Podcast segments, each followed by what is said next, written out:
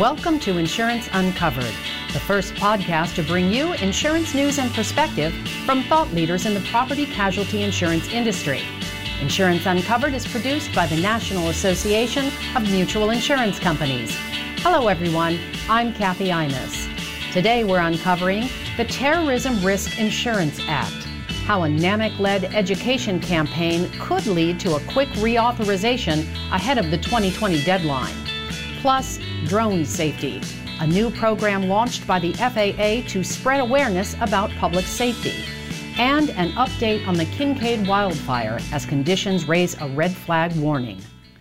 A top NAMIC legislative priority takes another step forward in the legislative process this week as the House Financial Services Committee approves an extension of the Terrorism Risk Insurance Act.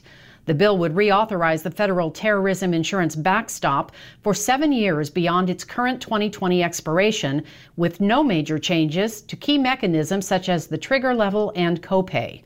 This year, NAMIC launched an education campaign in Congress to emphasize the importance of and need for TRIA. The bill is a result of bipartisan negotiations between House Financial Services Committee Chairwoman Maxine Waters and Ranking Republican member Patrick McHenry. It is expected to see little opposition as it moves to the full House. During a hearing last week, Waters highlighted consensus among House members that TRIA works. It is clear that there is overwhelming agreement that TRIA is working and that Congress should reauthorize it in a timely manner, and I intend to work to do just that. I think we're on the verge of having the opportunity to pass a long-term 10-year reauthorization. I think that's how the Senate is thinking about this, a clean bill that does not get bogged down. And so I'm very optimistic that we're going to be able to do what we need to do to ensure uh, that you know, the insurance companies uh, can handle the risk with the support of their government and with Treasury, et cetera, a proposed amendment is scheduled for markup this week that would require a study on cyber terrorism and more information on the terror threat to the property of religious institutions. TRIA is scheduled to expire at the end of 2020, but given that next year is a presidential election year, the goal is to complete reauthorization well ahead of the December 31st deadline. The market for terrorism insurance has evolved drastically since TRIA was established following the September 11th terrorist attacks. In addition to the immeasurable human cost, 9 11 also had a far reaching economic impact on U.S. markets. Government estimates put property damage at about 100 billion, while other estimates of the total economic damage range from 2 to 3.3 trillion dollars. On today's Unscripted, our Chuck Chamness talks with Liz Heck, President and CEO of Greater New York Mutual, about how TRIA works to keep terrorism risk insurance available and affordable in these uncertain times. Well, my guest today is Liz Heck, President and CEO of Greater New York Mutual Insurance. Welcome to the show, Liz. It is great to have you here on Insurance Unscripted. Thank you, Chuck. Good to be here. Well, we're going to talk a little, as you know, about tri- well TRIA, the Terrorism Risk Insurance Act, and you know you are part of a NAMIC slash GNY slash Heck family tradition in that uh, you're a member of our TRIA working group, the policy development group that's really been you know helping develop NAMIC's policy since the beginning, and um, your dad, Warren, uh, chaired it prior to your term now chairing the TRIA working group. So here we are in the uh, season of TRIA renewal and with you in a leadership role. And so I'd just like to uh, start by thanking you for uh, carrying on that tradition and helping guide us through the policy discussion. You know, Chuck, thank you very much. Obviously, TRIA is very important so I'm very happy to participate. I think a lot about it because my company is um, it's part and parcel to what we do because we're very much an urban writer. Yeah, you're an urban writer and you write a lot of multifamily. And we'll get to that, I'm sure. But I thought I'd start with just uh, you're a New Yorker, your company's based in New York. Uh, going back to 9 11, which was a, is a long time ago now, but uh, were you in the city that day and what was your own story around the uh, events of 9 11? Yeah, you know, it's funny, Chuck. I think um, most people have a story about 9/11. No matter whether you were in New York or, or or someplace else, I think it was something that changed the world forever. I happened to be in New York that day because I lived in New York, and I still live in New York. And at the time, I was living across the street from the World Trade Center, and um, so I had a pretty traumatic experience and felt it uh, firsthand. I had uh, my children were very young at the time; they were four and one. I happened to be late for work, which was, um, you know, a, a good thing because I was home uh, when it happened, and I, um, you know, the, the my building was actually hit by a steel girder, and there was a fire on my floor, and we needed to um, evacuate. And in in fact. Um, it was a pretty scary thing because um, you'll appreciate this, Chuck, because we were talking about how you are um, good to your um, wife and you support her in her efforts mm-hmm. by taking her to the airport. But when the uh, planes first flew into the World Trade Center, I uh, called my husband at work, and I, I and you, and I called him up and I said, I think there's a problem. You probably should come home. And he said, I'm in a meeting. I'll call you back. yeah. Well. And he hung up the phone. And then it was the whole, re- you know, and then it took us another 12 hours to sort of connect, um, you know, at, the end of the day. But it was pretty traumatic. And, um, and uh, we never went back to our apartment. So yeah. it was sort of an interesting thing. Wow. So what was interesting about it was that you know, having lived it, but then also having, you know, because it impacted not only my personal life, but it was also my business. And so it was really a very big deal because it was this exposure that didn't exist, uh, you know, one day, you know, on September 10th, you know, it was an exposure that didn't exist. And on September 11th, here you had this thing that we all had to start thinking about. Well, and let's pick up on the business side because, uh, you know, why, why is TRIA so crucial to our industry, and how effective has the program been over the past uh, years? You know, TRIA is very important to the uh, our industry because, uh, you know, as I mentioned, it was this uh, exposure that hadn't existed that that none of us had ever thought about. And, uh, you know, uh, the very next day on 9 11, you know, it's like the world stopped and everything changed. And, and I, I think all of us remember, because remember where we were when the, when, when the event happened, but just in the insurance space, before TRIA was um, promulgated, uh, you know, business stopped, construction stopped. It was um, it, it was just uh, too. It, it's a, it's an exposure that is much too difficult and it's uninsurable, and so because of that. Um, there was all sorts of confusion in the marketplace. And you know the thing about TRIA is that once um, it, the the uh, law was passed, and you know we all of a sudden had a way, um, you know there was a backstop. Then um, you know everything stabilized, and and uh, when I think about it, um, I think everybody agrees that the tr- that the mechanics of the program work and um, it's it's really been uh, you know where it's been 19 years and um, and the economy has stabilized. I think pricing has stabilized, and I think that um, that everybody. I don't think there is anyone who would uh, disagree with that. Yeah, well, I, I obviously agree. You know, we had uh, the program since the beginning has been on like a five-year reauthorization schedule, which we know concludes at the end of 2020, which is a time frame we have left to um, you know, get a new reauthorization in place. As we look at uh, where we are today, you know, with this Congress and in Washington, you know, what do you think are the most important messages we can carry to um, Capitol Hill and others who will be uh, deciding about the reauthorization? Uh, well, I think there are a lot of uh, messages. I think, you know, the first is that the program is working as intended. I think the second is that um, that unlike most federal programs, uh, the TRIA program doesn't impose a cost on the federal government at all. At all. Every dime is paid back through the recoupment mechanism, so it, it makes the program a true backstop and it allows the economy to thrive. I think that um, another message is that um, that the best thing for everyone is to um, to push through a clean bill for as long as possible. I think there have been, you know, through the prior reauthorizations, there's always been some discussion about how long. Um, and I think everybody now agrees that as long as possible. And the thing that keeps floating around is is um, is 10, you know, seven to 10 years, which I think would be very acceptable. Um, and I think it's very important that the um, the triggers, the co-shares, and uh, the uh, none of those change and, and increase because it's very very important for a robust marketplace to make sure that all carriers can participate. Yeah, uh, it, it's true. I think last week we had the 10-year uh, reauthorization, clean reauthorization introduced in the House. And um, you know, obviously, that is what we're hearing. That um, both sides of the aisle seem to be generally comfortable with a long or longer than five-year uh, reauthorization.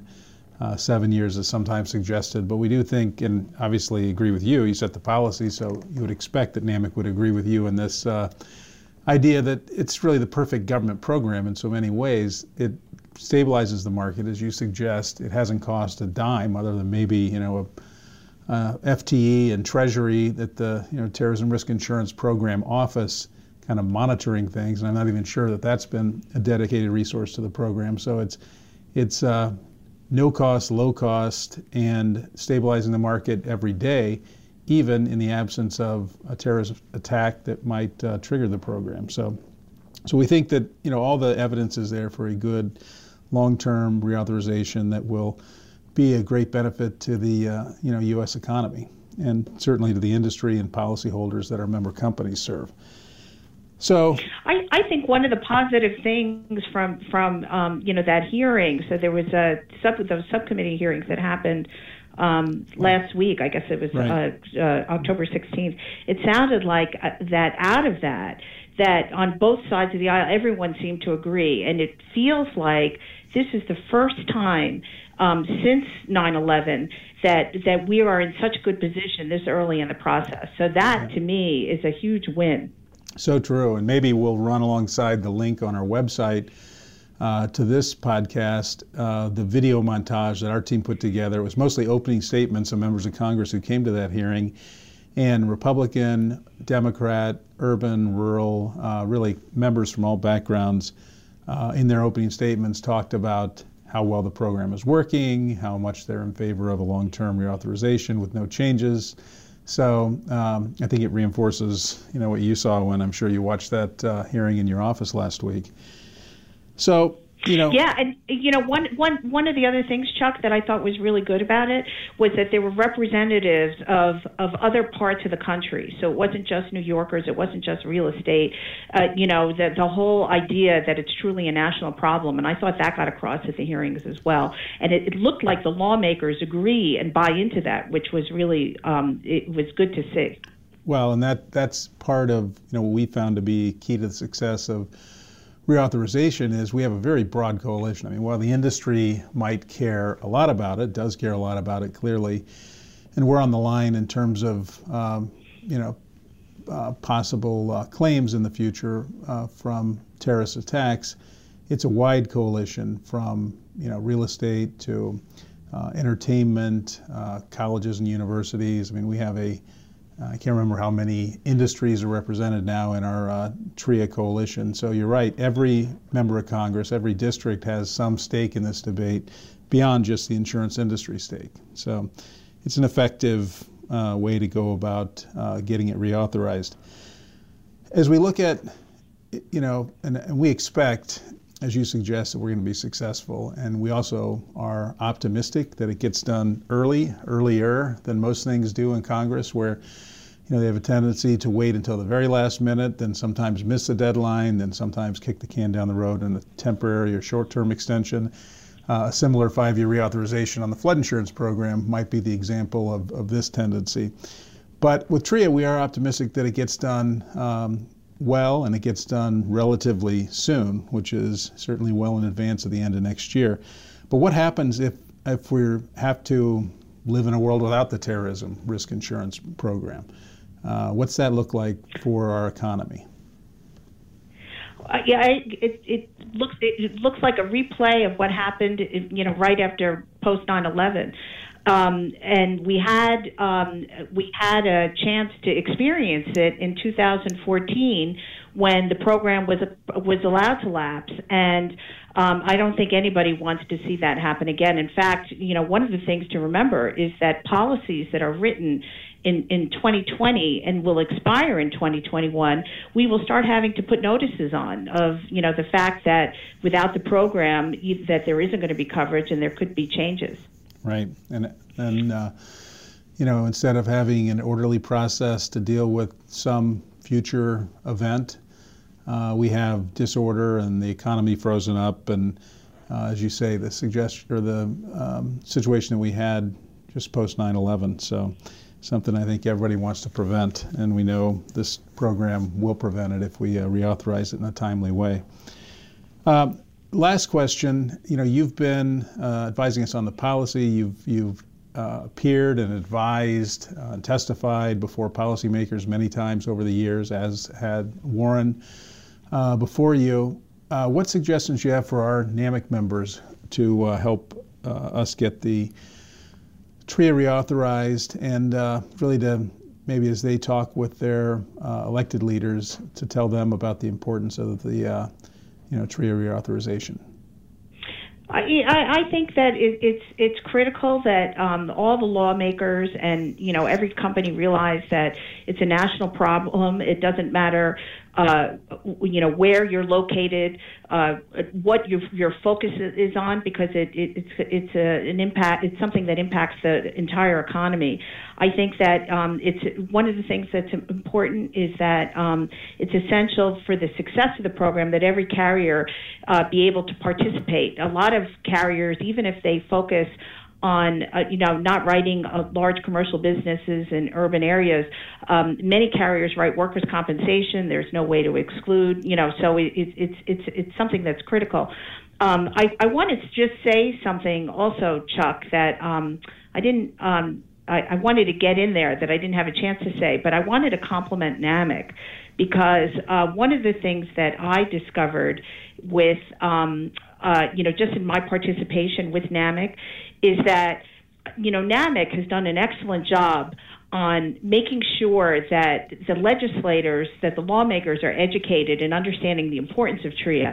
And I was trying to think back as to why this reauthorization was different than some of the others. And uh, the truth is that there are, uh, you know, many new lawmakers because of the changes that happened, you know, after the uh, with the midterm elections and um, NAMIC was out there front and center, making sure that everybody understood. And, and it's not just understanding the importance of the program, because that, after 19 years, is a no-brainer. But what, what they they seem to understand that they didn't always understand is the that the nuances matter, so that the deductibles matter, that the trigger matters. And um, the other thing that NAMIC did that was um, extremely important is uh, coordinating with all the other industry trade groups you know making sure that we present a strong united voice and and one of the things that i discovered just with this reauthorization we're still early um, but if if it goes as well as everyone is is hopeful, um, you know, it, it, would be a huge win. And in the past, some of the trades, you know, not all the trades were always on the same page as to what the pro, you know, everyone agreed that there should be a program, but not everyone agreed as to what it should look like. So I, I just want to compliment NAMIC and the team that, um, you know, that you have in Washington with Jimmy and, and, and John Bergner and, you know, the whole crew because everyone's really on top of it. Well, thanks, Liz. You know, it's, uh, it's been a broad-based educational campaign. I remember hearing from some members, say a year ago, about uh, hey, come on, can we get started on TRIA? It's just a couple years before it, you know, expires. And we're like, well, we got to get the right Congress in here first. I mean, you can't really, uh, we don't even know what the makeup's going to be of Congress. And as you suggest, there are so many new members, uh, relatively few, even of the Committee of Jurisdiction, which is House Financial Services, Senate Banking.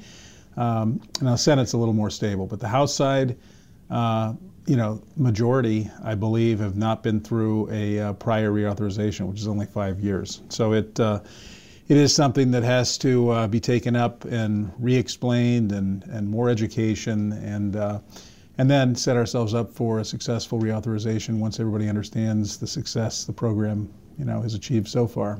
So with that, Liz, thank you so much for uh, being with us. Thanks especially for your uh, leadership on this issue uh, over so many years, and uh, we'll keep plugging away at getting those uh, votes lined up in Washington so we can get an early reauthorization and take this one off the list.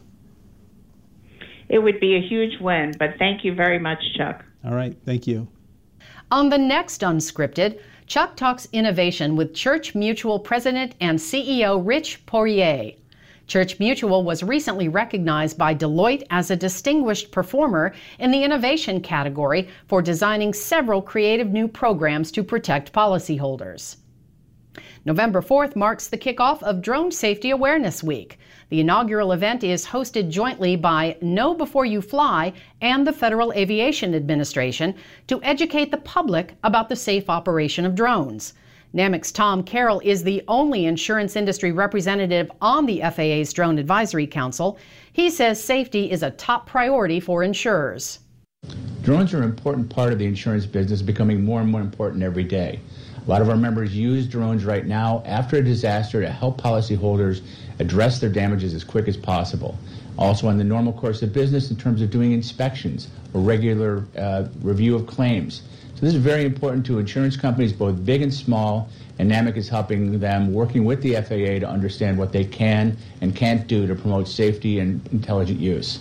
A new NAMIC white paper takes a look at the laws and regulations of insurance drone operations in 2020 and will be released later this week. As the landscape evolves nationally and locally, the white paper provides a snapshot of rules and predictions of future developments for insurers to better understand the terms and conditions in which they may operate drones. This will be the fourth white paper NAMIC has released on drones since 2015. The Kincade fire in Southern California continues to rage as evacuations have been ordered for 200,000 people in Sonoma County.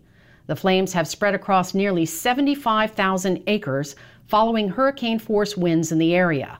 A red flag warning was issued as the wind combined with extremely dry air created ideal conditions for rapidly spreading wildfires. Of the 123 structures destroyed, CAL FIRE says 57 are homes. Currently, the fire is only 15% contained. This November, the NAMIC led Build Strong Coalition will host a forum in California on wildfire mitigation and the Federal Emergency Management Agency's ongoing work to implement the Disaster Recovery Reform Act. Like the coalition's July forum in Washington, D.C., the Sacramento forum will feature key policymakers, FEMA officials, state and local emergency managers, and leading stakeholders from the private sector. Registration for the forum is now open at namic.org. And that's a wrap for this episode of Insurance Uncovered. We hope you enjoyed today's podcast, and we hope you'll keep tuning in as we return with more insurance news and information on November 13th. If you have a topic or issue you'd like us to uncover, don't hesitate to let us know. You can send us an email at uncovered at namic.org. Until next time, I'm Kathy Imus. Have a great day and happy Halloween.